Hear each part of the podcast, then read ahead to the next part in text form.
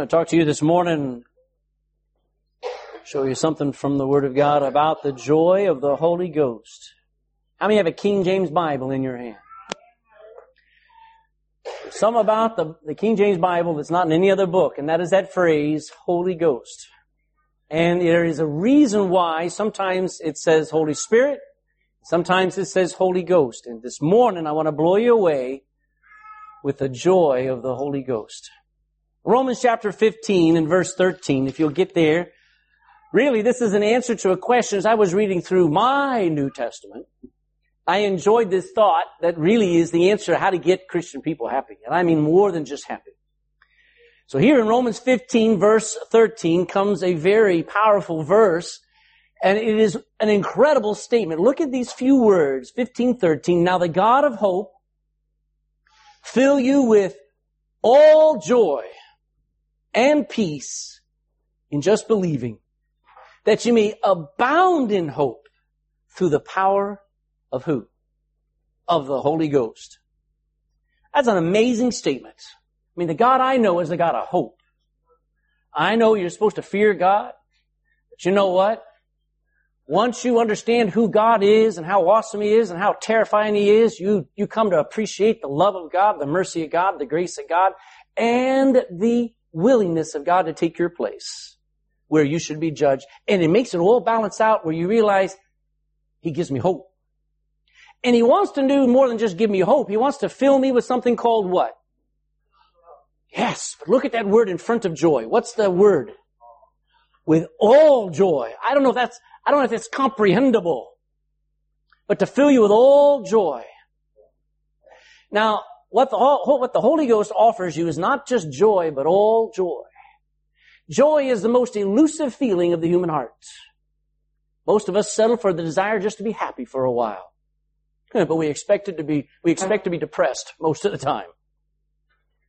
Happiness is not a bad thing to seek and to have. There's nothing wrong with being happy. We usually wish people all the happiness, don't we, when they get married? We say, hope you're happy. Hope you guys are happy. There's nothing wrong with that. But happiness cannot last, and happiness will never enable you to endure life. Kind of funny. Disappointments, frustrations, depressions all spring out of a lack of real, solid, substantial joy. Joy, then, is a substantial work of God's grace in your heart. I believe with all my heart. I've seen people who've had joy and they weren't saved, but that joy passed as soon as it came. I've seen people excited about winning the lottery. I've seen people thrilled to be married. I appreciate all of that, but the joy of the Holy Ghost is something that doesn't just come and go. Joy is a substantial work of God's grace in your heart. Substantial means something that is seriously strong. If I compared a sewer's thread with a sailor's rope, that's happiness, bing, and that's joy. Joy is higher, better, longer lasting than passing happiness. By the way, joy is harder to find. Happiness, when you compare it with joys like this, happiness by definition is a brief feeling of pleasure or excitement, and I mean brief. Joy, however, is a prolonged sense of satisfied contentment. Say it again. Joy is a prolonged sense of satisfied contentment. That's joy. Happiness needs people, health, the economy, and even the weather all to be right for happiness to exist. Although I meet some people who are just happy when the weather's bad. I don't know how there's something wrong with them. Joy, listen to me, only needs the presence of God. You see, happiness depends on so many things going right before it is active, but joy needs nothing to go right in the present because it only has a view towards the future, which is in God's hand. Joy has a contentment even though nothing's going right. Now, how is it that Christians don't know this? How can it be that so many of God's people don't have joy and don't know how to express joy?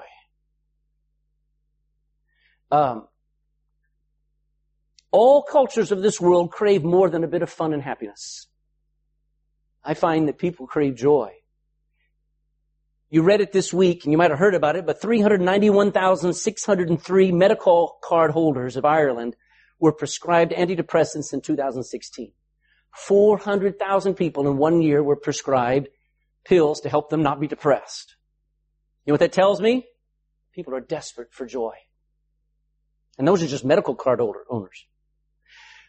13% of all American people, men, women, and children, 13% are on antidepressants. That's 43 million people. I'm not saying it's wrong for you to get those things anymore. You may need, a painkiller. You may need to put your arm in a cast. You may need that thing to get you through a real deep hole or whatever. I understand all kinds of reasons why we need medicines. Paul had a doctor for a friend. It's not a problem with doctors. What the problem is when that's all you've got. 20,000 heroin users here in Ireland. 20,000 heroin users in Ireland. Tell me that our nation's empty of joy.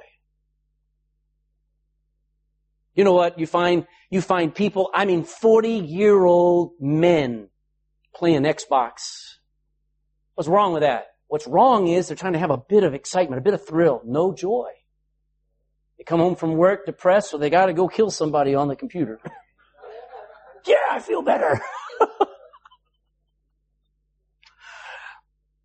There's just listen, I don't care who you are. I'm using an extreme, but there's almost, by modern people, there's almost a constant search for entertainment.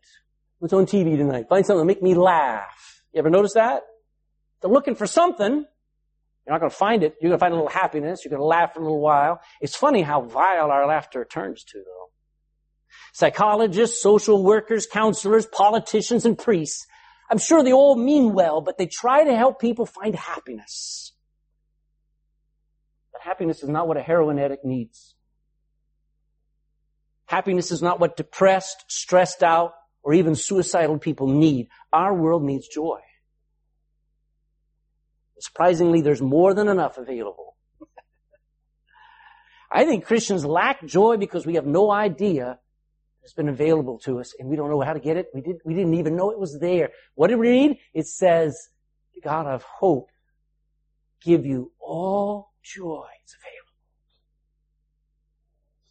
I find that first century Christianity was marked by joy. The mark of first century Christianity was joy. What was the mark of the beginning of Israel? When they came out of Egypt, it was happiness. They rejoiced when things were going well, but they complained when things were going bad.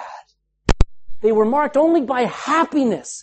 When they had manna on the ground, they were excited. When they only had manna on the ground, they were depressed.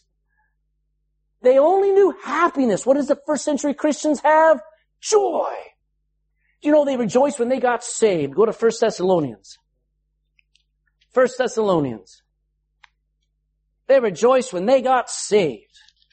If you didn't jump out of your seat and run around the room and shout and praise God, I wonder, did you get saved? Because I remember when I got saved, it changed my countenance. It changed my way of thinking, man. 1 Thessalonians chapter 1, verse 6.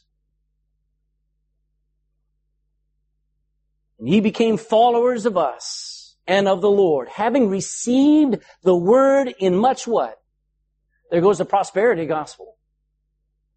They got saved while they were afflicted, while they were troubled, while they were being hunted, while they were being mocked, while they were being attacked, while they were being surrounded by unbelievers who were trying to stop them from getting saved. And in spite of all the health problems, the financial problems, it says they received the word in much affliction, but they received it with joy of who? The Holy Ghost. Not only did people in the first century, when they got saved, rejoice, but they rejoiced when they got persecuted. Go back to Acts chapter 5. Acts 5. In verse 41. Well, start in verse 40. Acts 5, verse 40.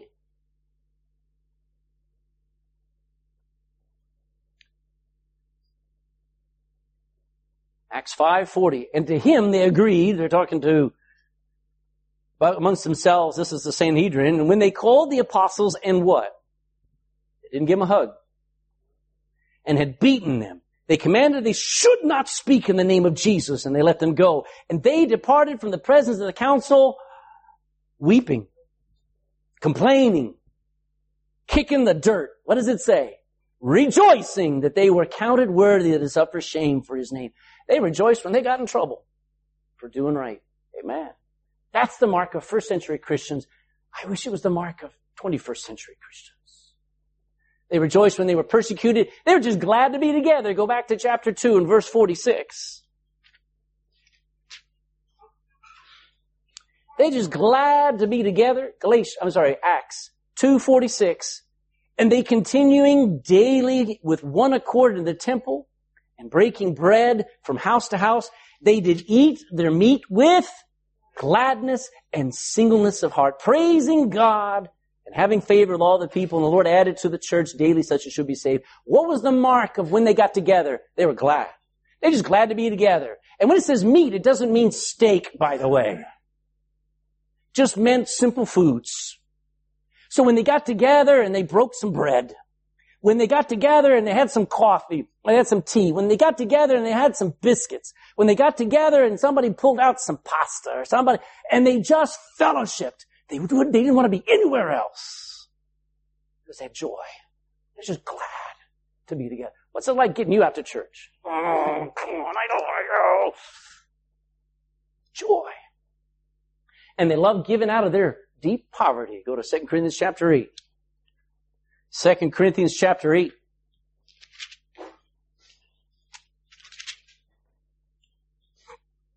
Verse 1 and 2. 2 Corinthians chapter 8, verse 1 and 2. Moreover, brethren, we do you to wit. Wit is a good old word. It just means try to make you understand of the grace of God bestowed on the churches of Macedonia, how that in a great blessing of God, right? That's what we wait for before we start giving. No. How that in a great trial of affliction, the abundance of their joy and their deep, talk about the contrast. Affliction, joy, poverty. Watch what it says. Abounded under the riches of their liberality. That's a real liberal. Listen, I'm no problem. You ought to all be liberal in your giving, in your loving, in your putting up with people. Liberal means you just give and you give and you give and you give more than you think you can. The Bible says, it was the abundance of the joy that said, I don't have anything, but I'll go find something to give. That's the mark of the first century Christians. What could have enabled such a supernatural way of life? Well, I'm going to say it. You've heard it over and over already this morning. It's joy, but it's more than just joy. It is the joy of the Holy Ghost. Turn back. Look at verse 1 now. I want to go through these verses real quick as just a way of background before we start digging into the concept of the joy of the Holy Ghost. We'll start after we pray. Heavenly Father, we bow before you, and I beg of you, God, I beg, please minister to your people this morning. Make us determined to move away from the desire for happiness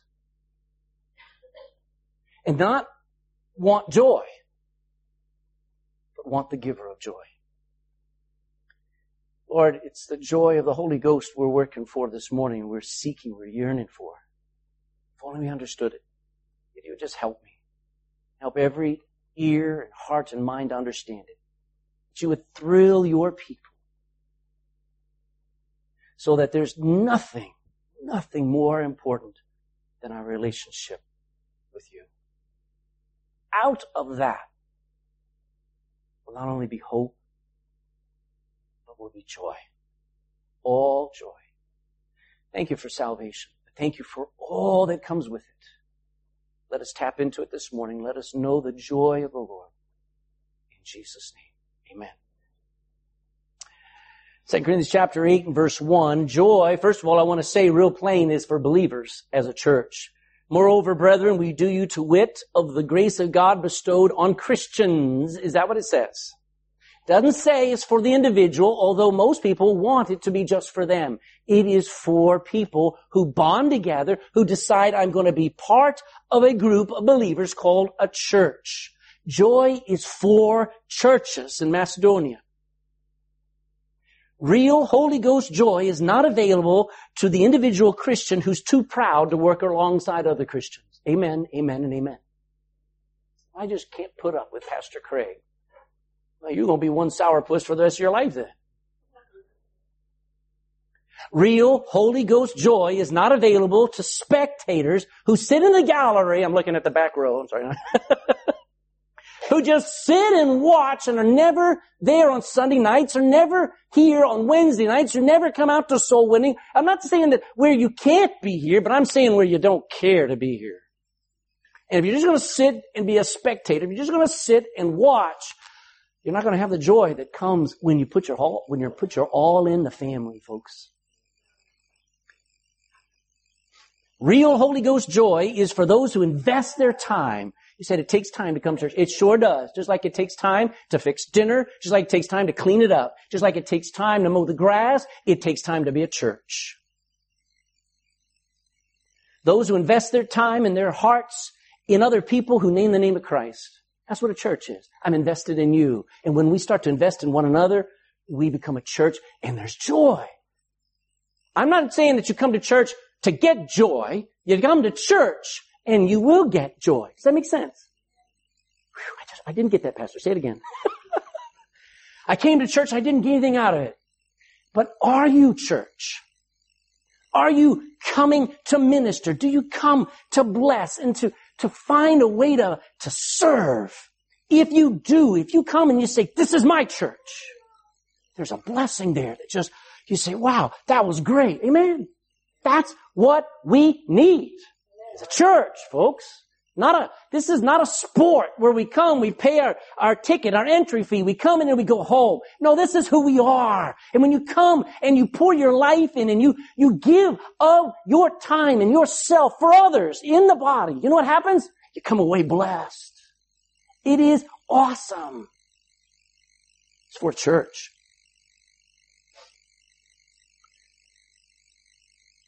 Don't disregard all that God has for us when we glue ourselves together as a church. Your TV, your buddies, your tiredness, your hobbies is never going to give you joy like being in church will be and like being the church will be. Amen. So he starts right off. He says, I'm going to tell you about some grace that God gave to some churches, not just some individuals. Secondly, it's best experienced in the hard times. Keep going there in verse 2. How then a great trial of affliction, and the abundance of their joy, there it was, right in the middle of that trial of affliction. Their deep poverty abounded under the riches of their liberality. For to their power I bear record, yea, and even what? Beyond their power they were willing of themselves, praying us with much entreaty that we would receive the gift and take upon us the fellowship of the ministry to the saints. Get the idea. Here's these Macedonians. They'd heard of a famine down in Jerusalem, and the believers down there were doing with very little. They were starving. It was a time where there was no government welfare. There was no subsidies. There was nobody to turn to.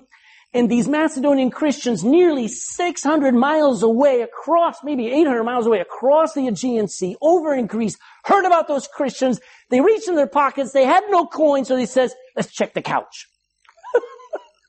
And they got every penny that they could, and they said, Paul, this is for those Christians down in Jerusalem. And Paul says, no, I can't take your money.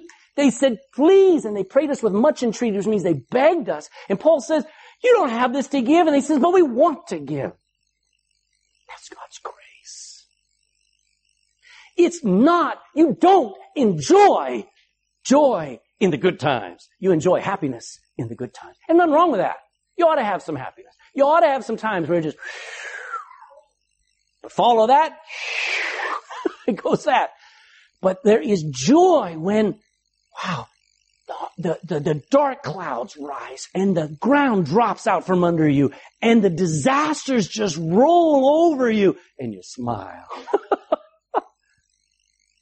Joy is best experienced in the hard times. James Hold your place here for a minute. Go after Hebrews comes James chapter 1 and verse 2. James chapter 1 and verse 2.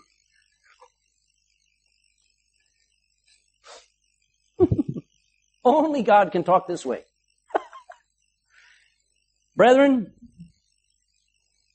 count it all. That's a hard thing. Count it all joy when you fall into diverse temptations. Now, those temptations could be temptations where the devil's trying to get you to quit. When you fall into temptations where you feel like it's time to just stop living the Christian life and you want to live for the devil. When you are tripped up, when the devil comes in and pulls the rug out from under you and you are in the fall, in the midst of it, what does James say? Count it all joy. Why? Knowing this, that the trying of your faith is really only working what? Working a great gift in your life called patience. But let patience have her perfect work, that ye may be perfect and entire. What's the next two words? When's the last time you sat back and you said, I don't need nothing. I don't need a new kitchen. I don't need a new husband. I don't need a new car. I don't need a new husband. I don't need... When's the last time you looked at your house and you went, it's perfect?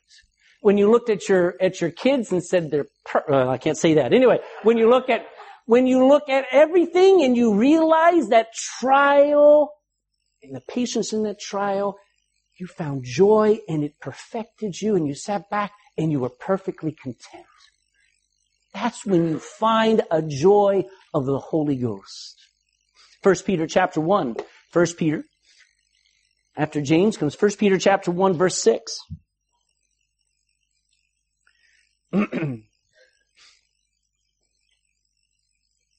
Wherein ye greatly, here's that word, rejoice, though now for a season, if need be, ye are in heaviness. What does heaviness mean? Let me raise your hand.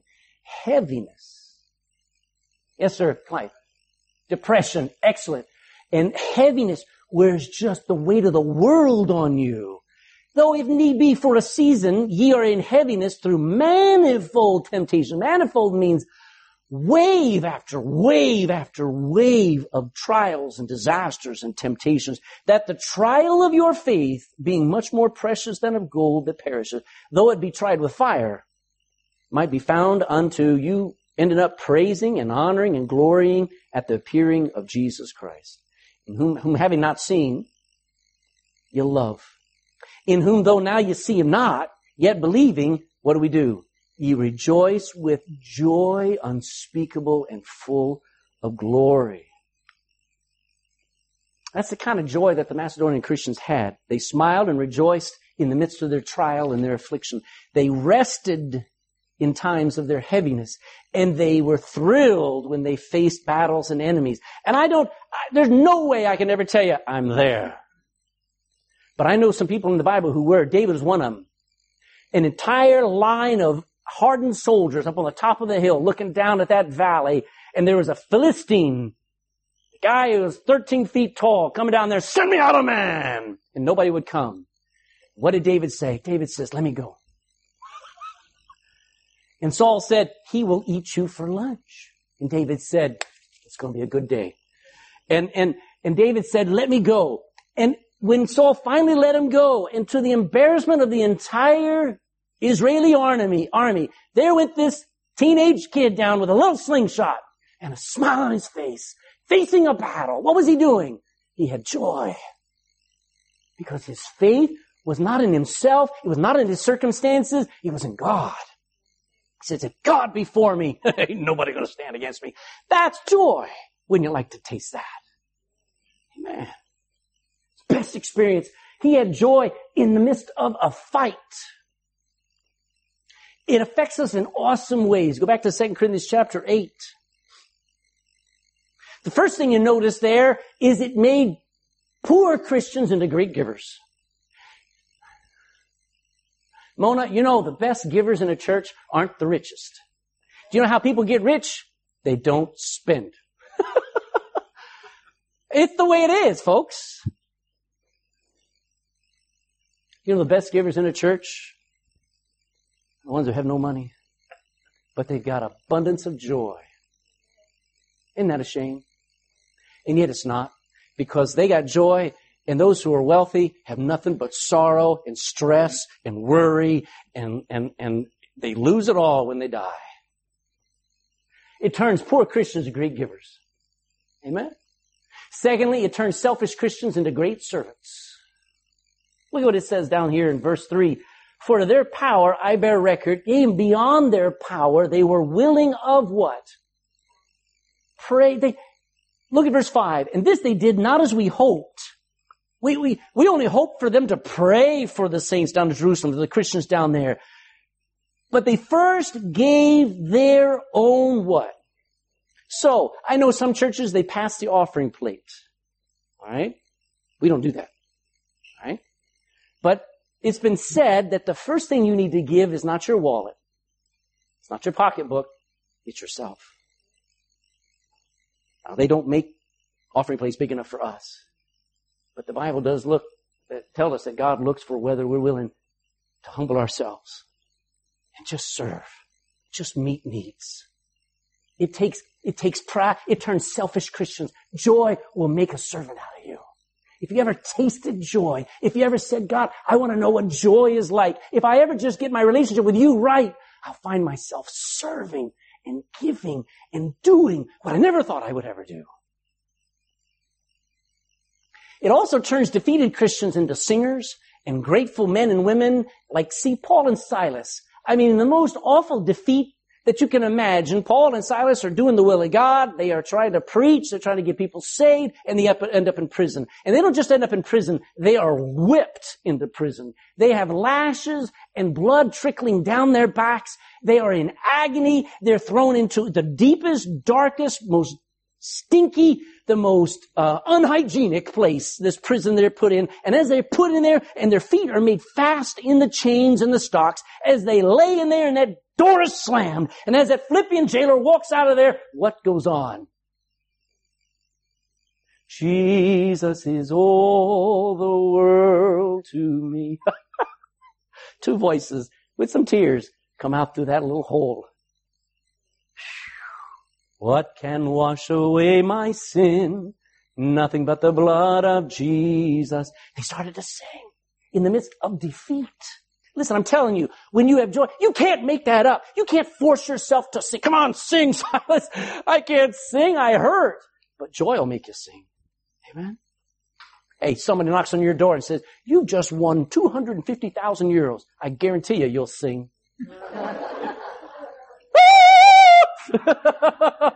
You'll go up and down the neighborhood. Amen. Amen. Joy will make you sing. And it's all in response to the example of the Lord Jesus. Look down there in verse 9. It says this, for you know the grace of our Lord Jesus Christ, that though he was rich, yet for your sakes, he's our example. He became poor, that ye through his poverty might be rich. Paul is praising him, saying, you're just like Jesus. Wow. But let's keep digging. That's just one small portion of Scripture about joy. What else could we find if we dug a little bit deeper? First of all, I want you to understand that joy is for the heart. Maybe you get that already, but some people don't get it. Joy does not come from the heart, but it is designed by God for the heart. It's not for the mind. You cannot analyze joy any more than you can analyze love. You cannot explain joy. You can't memorize it. But to endure life for very long, your heart needs joy. Listen to 1 Corinthians 16:10. Don't go there. I'm going to read some scripture. Glory ye in his holy name. Let the heart of them rejoice that seek the Lord. Psalm 13:5. But I have trusted in thy mercy. My heart shall rejoice at thy salvation. Psalm 19:8. The statutes of the Lord are right, rejoicing heart. Psalm 28:7, the Lord is my strength and shield. My heart trusted in him, and I am helped. Therefore my heart greatly rejoiceth. Psalm 33:21, for our heart shall rejoice in him. Psalm 105:3, glory ye in his holy name. Let the heart of them rejoice that seek the Lord. Psalm 111, thy testimonies have I taken as a heritage forever, for they are the rejoicing of my heart. Zephaniah 3:14, sing, O daughter of Zion, shout, O Israel, be glad and rejoice with all the heart, O daughter of Jerusalem. It's for the heart. You want joy? You're not going to be able to understand it. You can't predict it. You can't find it. It just happens when we do some key things I'll talk about in a few minutes. So joy doesn't come naturally from the heart. It is not for the mind, but as I said, to endure life for very long, it must exist in the heart. It doesn't mean there's no sorrow. There are many times that you're going to weep, going to get agitated. You're going to crumble under the weights of life, at losses when somebody dies. And there are disasters. If some of you had lived in Houston and you came home to your house and it had been in 9-10 feet of water, don't tell me you look at that and smile and say, "Woo, it's great." No, there's going to be some heartache going, we lost everything. There are times when you're going to have pain that's going to bring tears to your eyes that do not stop. Folks, Christians are not immune to sad feelings. Don't you dare get the idea. Pastor says we should never cry. Not at all. You're gonna be defeated. You're gonna hit a wall and there's just no place to go but down. Those times will come. The Bible promises, so also will joy. Let's go to John 16. You can leave 2 Corinthians. Go to John chapter 16.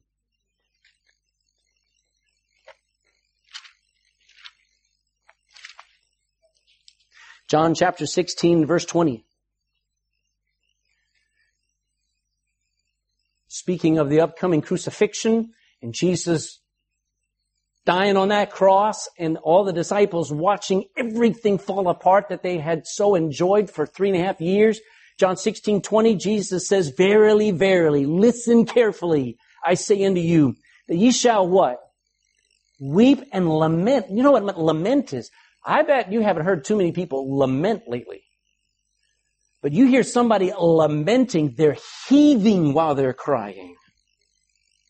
He says, you shall weep and you'll lament, but the world is going to rejoice. You shall be sorrowful, but you better guarantee, you better note this, your sorrow shall be turned into what? Amen. So you're not guaranteed from not having sorrow. You're not guaranteed from deep sorrow even, but your sorrow will be turned into joy. Go to Psalm 30, verse 5. Psalm 30, verse 5.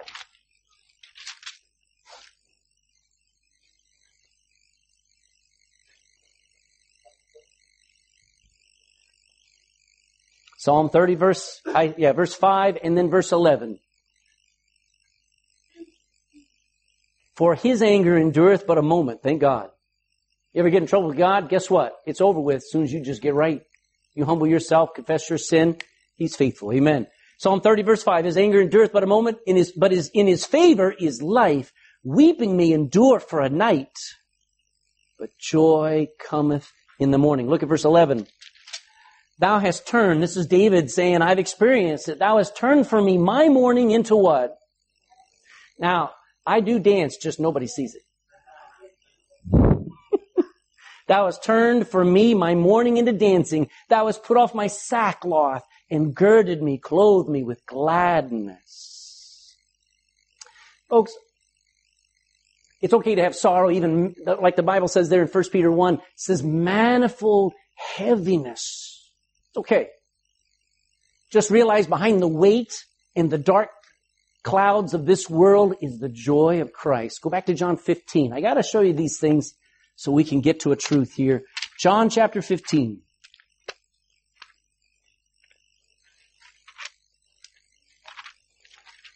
John 15 and verse 11.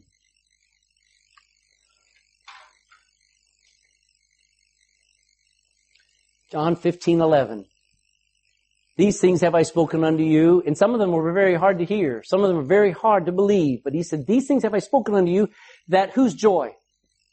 He doesn't just say that joy just by itself. But he says, the joy I have, that my joy might remain in you and that your joy might be full. Wow. Look at chapter 17 and verse 13, still in John, 17:13.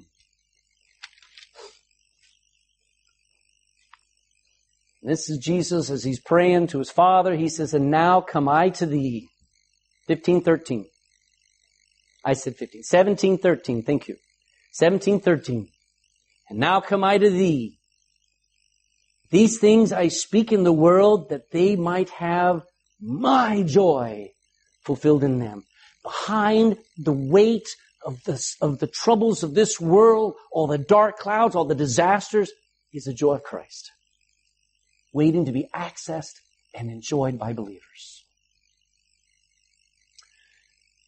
But it centers around the person of the Holy Ghost. Now this is the message. This is where we're going to make some traction here, make some distance. Let me make a quote.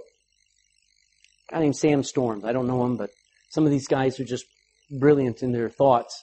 Joy is not necessarily the absence of suffering. Are you listening? It is the presence of God. If you got that, you got the message. You can go home. No, don't go home. The source for the most joy in the believer is the quiet person of the Trinity.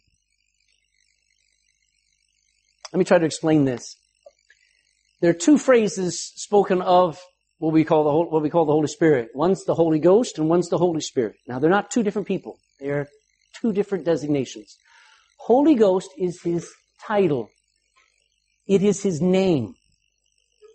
Folks, a ghost is the presence of someone who's not there. Are you with me? A ghost is the presence of someone who's not there, physically. And the Holy Ghost is the presence of God in your life, even though you can't see him. So when the Bible uses the words Holy Ghost, it's describing the person of the Holy Spirit. Now, the Holy Spirit describes his work. Guess what? His work is spiritual, not physical. It's not by sight, it's by faith. So the Holy Spirit is his work. The Holy Ghost is his name. It's his person. And I guarantee you read every time where the Holy Ghost shows up, it's always talking about a person. You read the Holy Spirit, it's always talking about his work.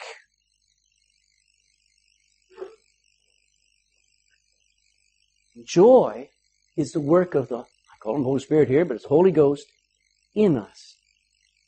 Psalm 4, verse 7 says, Thou hast put gladness in my heart. You put it there. The Holy Ghost plants joy in you. Go to Galatians chapter 5. Galatians chapter 5. In verse 22. He plants joy in you, and he nurtures it until it bears fruit. Galatians 5:22.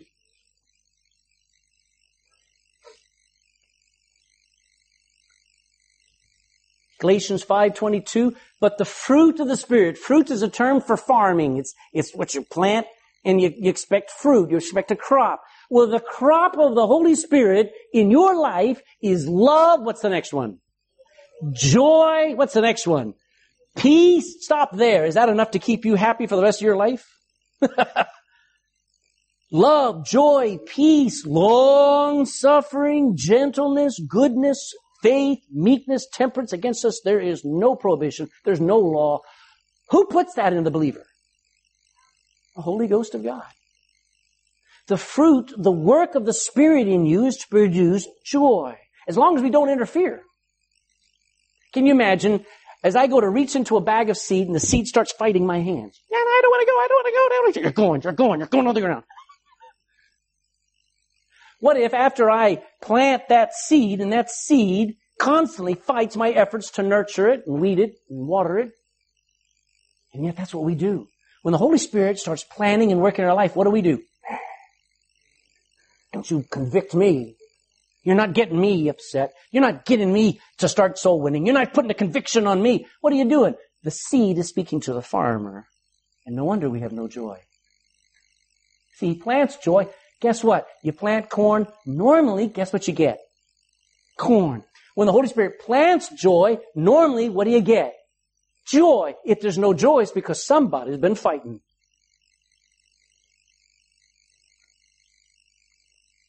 By the way, just His very presence in your life gives such joy, comfort, rest. He's called the Comforter. Folks, real joy is just having the presence of the Holy Ghost in us. Listen to Psalm 9, verse 1 and 2. I will praise thee, O Lord, with my whole heart. I will show forth all thy marvelous works. I will be glad and rejoice, not in the works, not in the blessings, but in who? I get excited about you. Acts 13:52, and the disciples were filled with joy and with the Holy Ghost. They seem to go together. Romans 14:17, for the kingdom of God is not meat and drink, but righteousness and peace and the joy in the Holy Ghost. The kingdom of God is not just joyful, but it's the joy found in the Holy Ghost. Romans 15:13, which we just read at the beginning, now the God of hope fill you with all joy and peace in believing that ye may abound in hope through who? The power of the Holy Ghost. All joy is found in Him.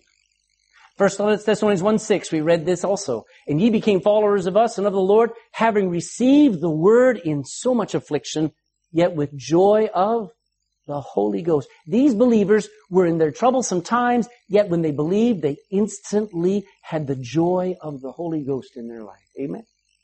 I know there's some people who say, you need the Holy Ghost. Guess what? I got Him. I just don't give Him much time. I just don't give Him much attention. I don't even think that He's really there most of the time. That's my problem. When He sealed Himself inside of me, I should have been the happiest man alive. Amen. Amen. Psalm, I read it earlier there. Psalm 16:11, thou wilt show me the path of life. In thy presence is the fullness of joy. Where do you get joy? In His presence. In His presence. So I came to church to get into the presence of God. You come to church to get right so that He feels welcome to come. Amen. You want the presence of God? I'm going to show you. He's not here waiting for you to come. He's not in a little box in the back of the vestry. He's not up there waiting for you to show up at church, folks. He's waiting for you to get right, whether on the job or in the car or at home or on a mountain or in a valley. God's waiting to come into your life as the presence of Almighty God. That's where your joy is found. You say, what are you talking about? I'm talking about walking with God. I'm talking about talking to Him. I'm talking about leaning on Him, casting all your care upon Him, listening to Him, obeying Him, loving Him. The presence of the Holy Ghost in your life will give you such joy, you will never want to come down. Ever. He's got plenty to give, by the way. We read it again, Romans 15:13. The God of hope give you all joy. I think He's got plenty. It's great to get answers to prayer. Someone who's in a car accident, we all go to God in prayer, and they recover, and what do we do? There's joy. Someone's battling a health problem, we go to prayer, and they recover. They're shouting, they're praising God, there's joy. A wayward child goes astray. God's people come together, pray them back home. Answers to prayer give great joy, amen. But there's something greater than answers to prayer. It's the answerer to prayer. He's the joy giver. Ephesians 1:13 says, after you believed, you were sealed with that Holy Spirit of promise. Amen. I have the Holy Spirit. I'm not trying to get another level of Christianity. I'm trying to get filled. Go to Ephesians. You should be almost there. Next page, Ephesians chapter 5 and verse 13. Ephesians 5 and verse 18, sorry.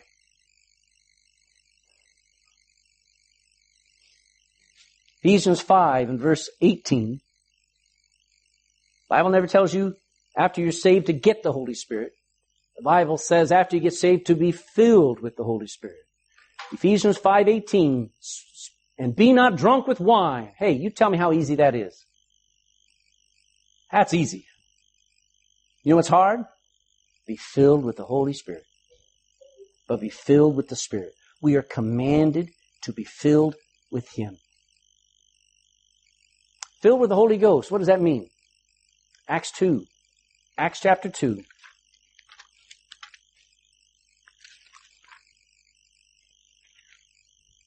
Acts chapter 2 and verse 4.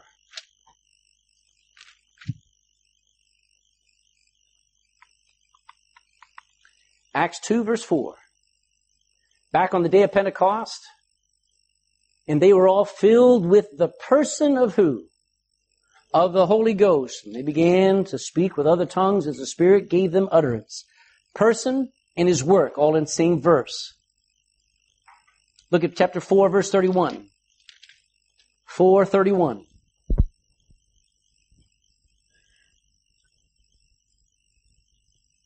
When they prayed, the place was shaken where they were assembled together, and they were all filled with the person. See, we want the power. Wouldn't you like to have the power, huh? Wouldn't you like, I got the power. How would you like to have the power, to raise the dead? I'd like the power to heal the sick. I want the power to make things easy for people. That's not what's on offer. What is offer? The person of the Holy Ghost. The Bible says if we were filled with power, you know what we'd be? We'd be devils. We'd be so selfish we would hurt other people. If we had the power that we wanted and we got it, we'd be the worst demons on this planet. Amen, amen, amen. So God doesn't just give us the power. You know what He gives us? Himself. And here in in Acts chapter 4, verse, 31. When they had prayed, the place was shaken where they were assembled together, and they were all filled with who? Filled with the Holy Ghost. And they spake the word of God with boldness. Somebody says, I speak in tongues. Are you giving the gospel out? No, it's a heavenly language, you liar. You're probably demon-possessed. You don't even know it. Amen, amen, amen. Tongues was for preaching the word of God. Amen, just in another language. If you ever had the gift of tongues, a German could hear you speak in his language. A Frenchman could hear you speak in French, and you never learned French. That is the gift of tongues. So if you ever got filled with the Holy Ghost and you found yourself able to speak French, then I'll be impressed. But don't come and call that tongues. It's a mockery. Amen, amen. Don't you tell me you're filled with the Spirit. You're filled with the devil. You're filled with pride. You're trying to show off. Amen. You want to be filled with the Holy Ghost?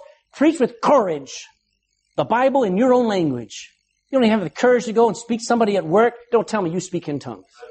Amen. All right, I got that off my chest. All right. Filled with the Holy Ghost means filled with the person of the Holy Ghost. Not His gifts. Not His power. Filled means there's no room for sinful thoughts, no room for lustful hearts, no room for wicked desires. It's where you seek Him with all your heart. Seek Him for the right desires. Delight thyself also in the Lord, and He'll give thee the desires of thine heart. We usually mean that to say, the Lord will give you what you want if you'll just delight in Him. Maybe. But it is more proper to say, when I'm delighting in Him, He gives me the right desires. Yeah. You see, when I'm filled with Him, all of a sudden my desires change. My lusts go away. My thinking cleans up. Amen? And that's when I'm filled with Him.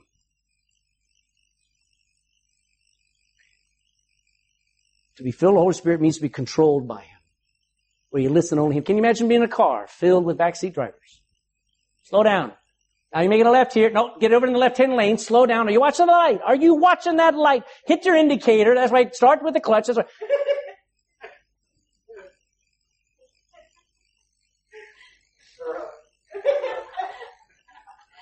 That's what Oprah Winfrey's doing. That's what Neil Prendeville's doing. That's what Dr. Phil is doing. They're all screaming, what you got to do, what you got to do. You need to listen to one co-pilot. Actually, he's the pilot, by the way. One voice who's controlling you, telling you, do this, don't do that. Amen, amen, amen. I thought about it. Acts 11, you're in 5. We'll go to Acts chapter 11. or somebody in the New Testament was filled with the Holy Ghost, and he was an encourager. He was a blessing to be around. He was full of joy. Acts 11, verse 24. Acts 11, 24. For he, if you will, go back to verse 22, the tidings of these things came into the ears of the church that was in Jerusalem. Church at Antioch, news of it had gotten down to Jerusalem, and they set forth who? Barnabas, that he should go as far as Antioch. Who, when he came and he had seen the grace of God, he was what? I mean, they were doing things, they weren't doing everything right. They were brand new, getting saved, and yet he was glad. He exhorted them all that with purpose of heart they would cleave unto the Lord. For he was a good man. He was full of who? He was not full of the power of the Holy Spirit, but full of the person of the Holy Ghost and of faith, and much people was added in the Lord. You know what made Barnabas a good man, a blessing to be around? Joy. By the way, Jesus didn't walk around telling jokes. That's not how he kept his crowds. He wasn't a happy man who just made people entertained. But I guarantee you, you looked at him, he was a joyful man. Yes, he was a man of sorrows. There were times where he carried the sorrows of the world literally. But men and children don't follow sourpusses. Don't follow depressed men. You know who I follow? Someone who's a leader, someone who's got courage, someone who's got faith, someone who's got vision, someone who's got joy. Amen. And we need a church full of them. We need people who want the Holy Ghost in them so they have joy. Dominant in them. One of the best evidences of His presence in your life will be that you have joy. One of the proofs that you're not filled with the Spirit is your lack of joy. Now, let me try to get to the point here. This is where you and I now need to work. You ready? There's some plowing. See, my heart is where joy is put. And my heart needs to be ready for joy. It needs to be plowed up. It needs to be prepared so God can give me joy. And it begins, first word, repentance. Psalm 45. Psalm 45. I find in my Bible, before I'll ever experience joy, I need to have repentance. Psalm 45 in verse 7. Repentance is an attitude. Repentance is an attitude about my sin. It is me getting so sick of me that I turn towards God and I say, Lord, I'm empty, I'm tired, start over. And you need to do that fairly regularly. Amen. Psalm 45 and verse 7. Thou lovest righteousness and hatest wickedness. Therefore thy God hath anointed thee with the oil of what? Wow, now this is speaking of Jesus, but I want you to understand, when you love righteousness and you hate wickedness, guess what you're doing? You're repenting. And then God anoints you with the joy of what? Gladness. Let's look at another one. Psalm 51, verse 8. Psalm 51 and verse 8. This is David now, speaking from experience. He's lost his joy. You ever lost your joy? I'm not saying you no longer are happy. I mean, there was a time in your life where you had joy for an extended period of time. You're just content, and you lost it. And you know how David felt. And I can tell you why you lost it. Sin. And that's why repentance needs to be taken seriously. Psalm 51, verse 8. Well, verse 7, purge me with hyssop. Hyssop was a branch that was dipped in the blood of an innocent sacrifice in the place of the guilty sinner. The guilty sinner should pay, but instead an innocent lamb was killed. And that hyssop dipped in that blood, spread out on that mercy seat in the temple of God, showed God that a sacrifice had been made and you could now go free. And he says, purge me with hyssop and I shall be clean. Wash me and I shall be whiter than snow. Make me to hear joy and gladness again, that the bones which thou hast broken may rejoice. Let me hear joy again. Jump down to verse 12. Restore unto me the joy of thy salvation. Uphold me with thy free spirit. You know what repentance is? Getting so tired of your sin and the depression and the defeat and the sorrow. Again, there's nothing wrong. Hey, any Christian, whoever goes through a Job time in their life, that's not wrong. What you got to do is after a while, when you go through where everything's lost, when everything's defeated, when everything's bad, and you say, you know what, I'm tired of staying here. I need to change the channel. I need to look up. I need to repent of my satisfaction with defeat. I need to look and say, Lord, I love righteousness. I want to be right. I need you, and I want to hear joy again. I want to have the joy of thy salvation again. Then joy comes in when you've decided saying, I've had enough in the ash heap. Amen. I've had enough in the sin of this world. I've had enough of the cesspool that's on television. I've had enough with the old buddies. I've had enough with the stinking filthy thoughts. Amen. God says, now we're talking. Now I can put joy in there. Repentance. Second thing, replacements. Isaiah. You're going to have to allow some replacements in your life. Isaiah 61.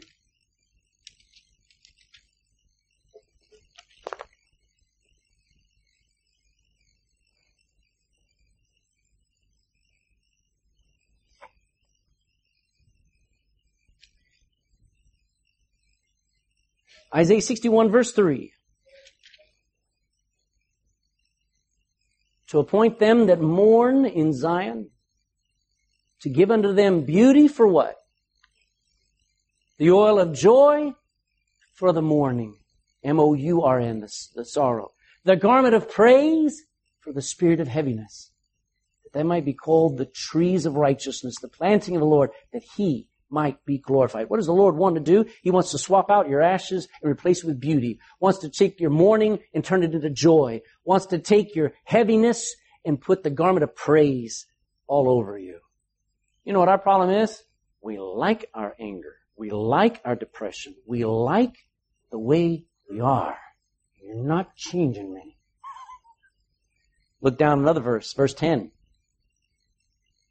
And I will greatly rejoice in the Lord. My soul shall be joyful in my God, for he hath clothed me with the garments of... You know, it's a shame that somebody come to church, sit in this church week after week, and won't let God take your sin and replace it with salvation.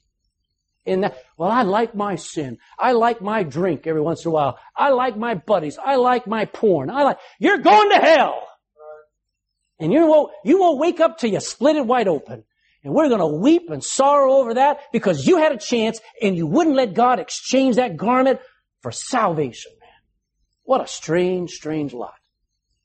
My soul says, for he hath clothed me with the garments of salvation. He covered me with the robe of righteousness, as a bridegroom decketh himself with ornaments, and as a bride adorneth herself with her jewels. You ever seen I hope you don't. I've never seen a sad bride. I'm sure they're out there. Anyway. You know, there's joy when the guy's got, it only takes him 6 minutes to get dressed. It takes 6 hours for a woman to get all done up and dolled up for her wedding. Amen. Am I right? They start at 5 a.m. Wedding's at 6 p.m., you know. And they go, what are they doing? Looking forward to a great day. They're decking themselves out. Why don't you let God deck you out? Why don't you let God cover you with such joy? You'd never imagine how good looking you'd be if you had joy. Amen. Allow some replacements. Thirdly, seek personal revival. As Eric was saying this morning, you need to look for revival in you. Psalm 85. Back to Psalms 85. Is any of this any good? Psalm 85 and verse 6. I want you to notice a little word stuck in this verse. See, if I announce we're going to have a revival next week, all next week, we're going to pray every morning, and we're going to go soul winning in the afternoon. Every night, we're going to have 3 hours of preaching. I would hear nothing but, All right. I've never asked you of that before, okay? We've had revival meetings. We've had people preach and so on and so forth, and it's been wonderful. But let me tell you this. If you want joy, see, you want to be excited to come to revival. Let me tell you, that's not what happens. You need revival so that you have joy. Look in your Bible, Psalm 85 and verse 6. Wilt thou not revive us again, that thy people may rejoice in thee? So which is first, joy or everybody getting right? We get right so that we might rejoice. Maybe I need to call for revival, amen? Maybe we need to call for a week of just preaching and praying and confessing and getting right with God so we can have joy. I thought about it. And then there's rigorous work. I'm going to say this. Psalm 126. I'm going to say this. Lazy people will never experience joy. Not real joy. I had one amen.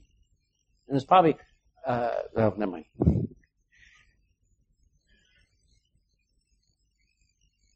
Psalm 126 and verse 5.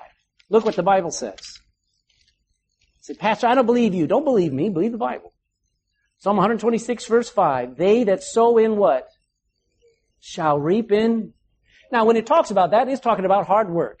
When you go out into a field and you plow, when you go out into a field and you're digging up and you're pulling weeds, when you go out into a field and you're working crops, you know how you come home? With tears, man. You're beat.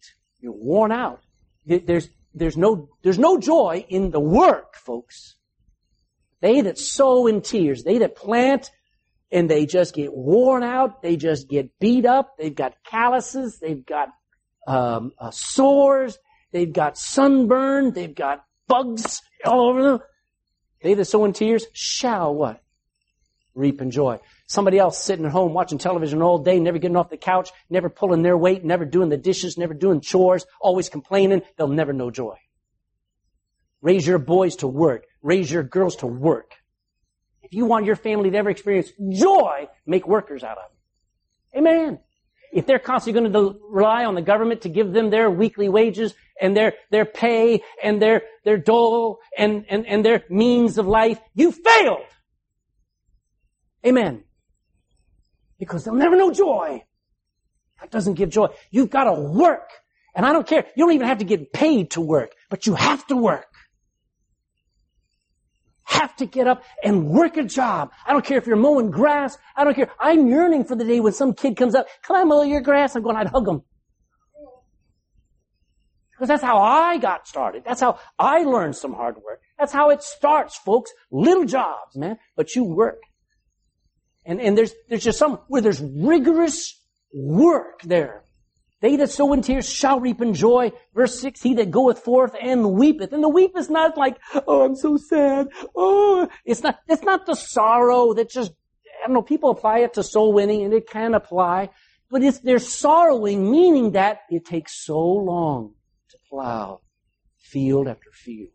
It takes so long and it's so much work to make a loaf of bread when you have to do it all. Are you listening? They that goeth forth weeping.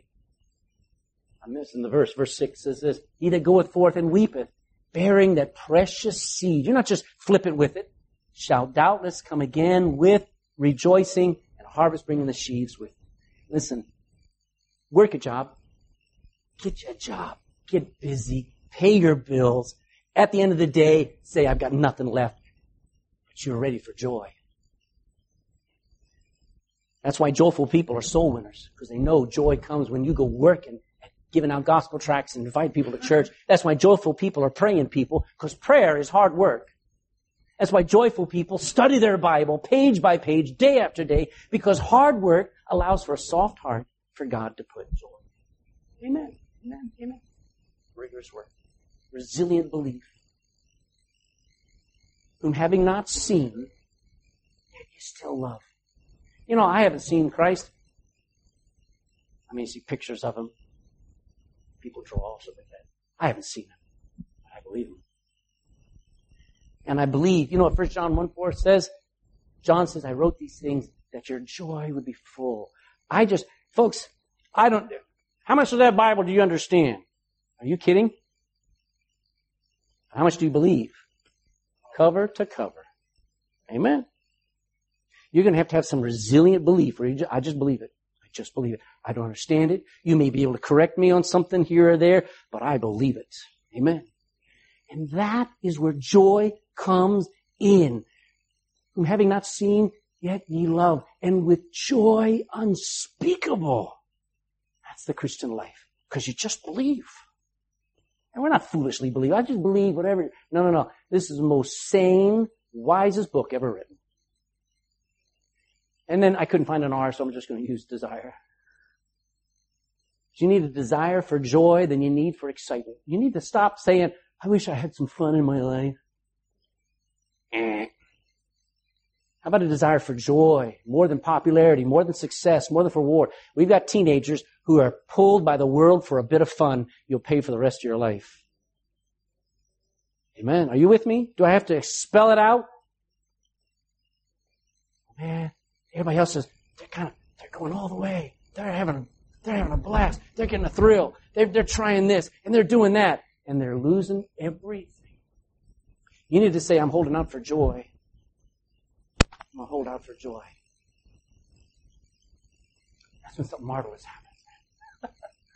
Warning, to pursue joy. I want joy, Pastor. Wrong desire. If you pursue joy, it will result in you losing it.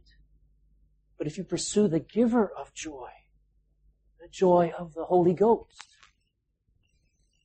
that's when you'll have its fullness. Let me finish with questions.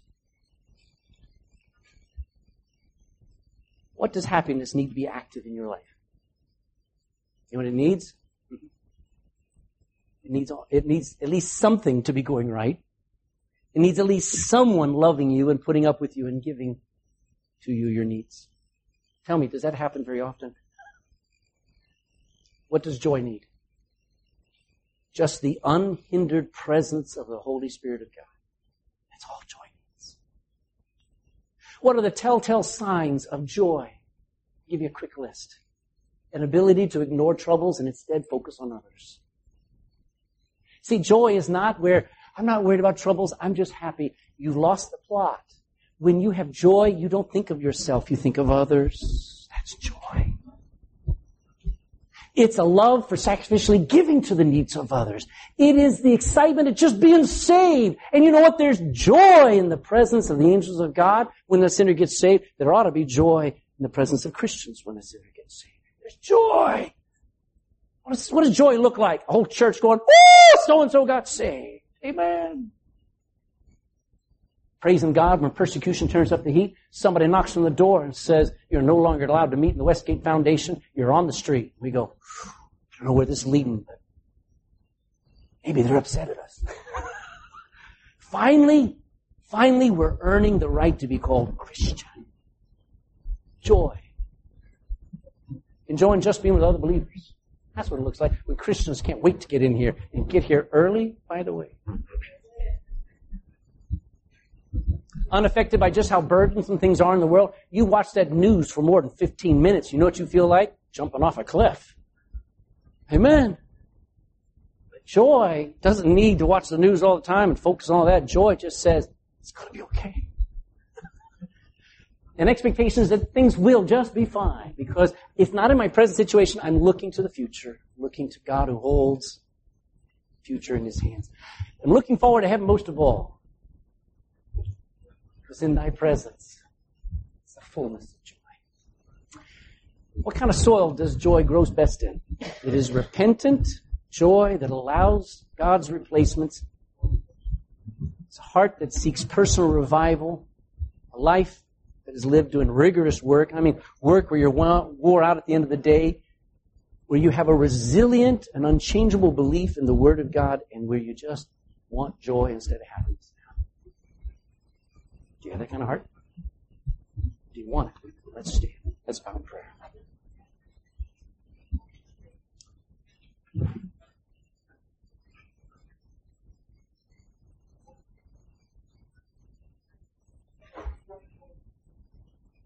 Heavenly Father, most of the time we are focused on the fact we've lost our joy. We're focused on the fact that I don't even know what joy is. We remember bits and pieces of time where there was just unending delight. There was just a thrill and an excitement. There was such a depth of contentment in our Christianity. And it's gone. We can find fault and find other people who've lost their joy. We can focus on everyone else's failures. But what we need to do right now is look at ourselves and say, Lord, wow. I wonder if I sided with 400,000 people depending upon antidepressants. I wonder if I've sided with the side of people who live from defeat to defeat. Lord, we're going to face defeats. We're going to face troubles. We're going to face disasters and sorrows. Can we not do it with joy? So, Lord, I'm asking you to take our hearts and allow us to not focus on the power of the Holy Spirit. Focus on the person of the Holy Spirit. The Lord Jesus Christ, as a man, was filled with the Spirit without measure. And that filling is what gave him joy. He laid aside all of his deity's powers, and he relied on the powers of the Holy Ghost of God to show us how it's done, to show us that joy is awesome. Lord, when you wrote there in Hebrews 12 that who for the joy that was set before him, he even endured the cross. I need that kind of joy. But I can't get it until my heart is ready for the person, the presence of the person, the filling of the person of the Holy Ghost of God. Lord, right now, just hear our prayer. Let everyone in this room be crying out, Lord, I never knew how important it is just to have you. My joy is in you. My trust is in you. My hope is in you. It's not in your power. It's not in your abilities, even though they're awesome.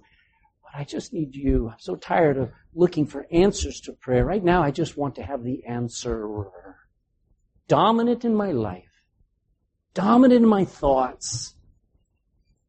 Dominant in my heart. So, Lord, somebody in this room is just a lot of hidden sin. A lot of secret sin. A lot of things that just are walls between them and you.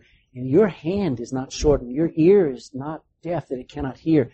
It's our iniquities, our sins that has stopped you from blessing and stopped you from fixing our messes. So maybe right now somebody needs to do some repenting, some true sorrowing. Maybe some people in this room need to desire revival, yearn for it in their life. I think all of us have a lot to work on. Lord, I'm counting that this group of people, these precious people, would experience the joy of the Holy Ghost like the world has never seen. In Jesus' name, amen.